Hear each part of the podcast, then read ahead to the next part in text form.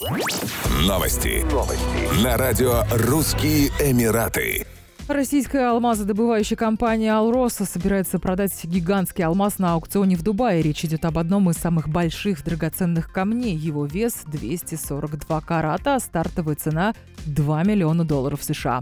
Алмаз можно будет увидеть в середине марта в офисе продаж в Дубае. Итоги аукциона обещают объявить 22 марта 2020 2021 года. За последние 10 лет Алроса выставила на аукцион всего несколько алмазов весом более 200 каратов сопоставимого качества, поскольку они крайне редки.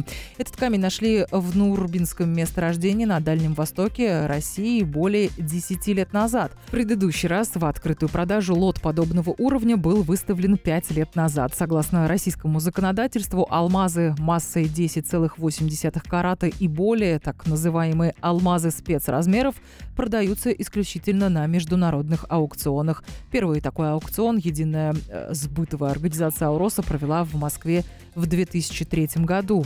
В Дубае будут выставлены еще два очень крупных алмаза 190,74 карата и 136,21 карата, а также дополнительный ассортимент алмазов массой от 10,8 карата.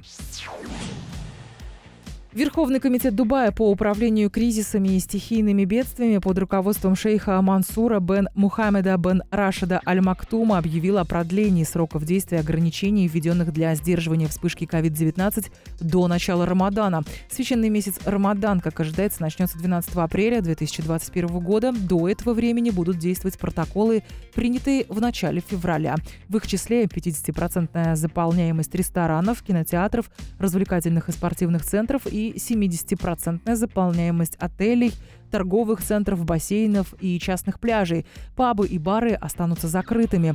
Рестораны и кафе также обязаны закрывать двери не позднее часа ночи. Между тем, в распоряжении не упоминаются бранчи или живые концерты в ресторанах, которые также были запрещены в начале февраля. Доложить о нарушениях можно по телефону дубайской полиции или в мобильном приложении. Уточняется, что решение комитета было основано на оценке текущей эпидемиологической ситуации и на доказанной эффективности мер против COVID-19, введенных в феврале 2021 года. Еще больше новостей читайте на сайте Russian emirates.com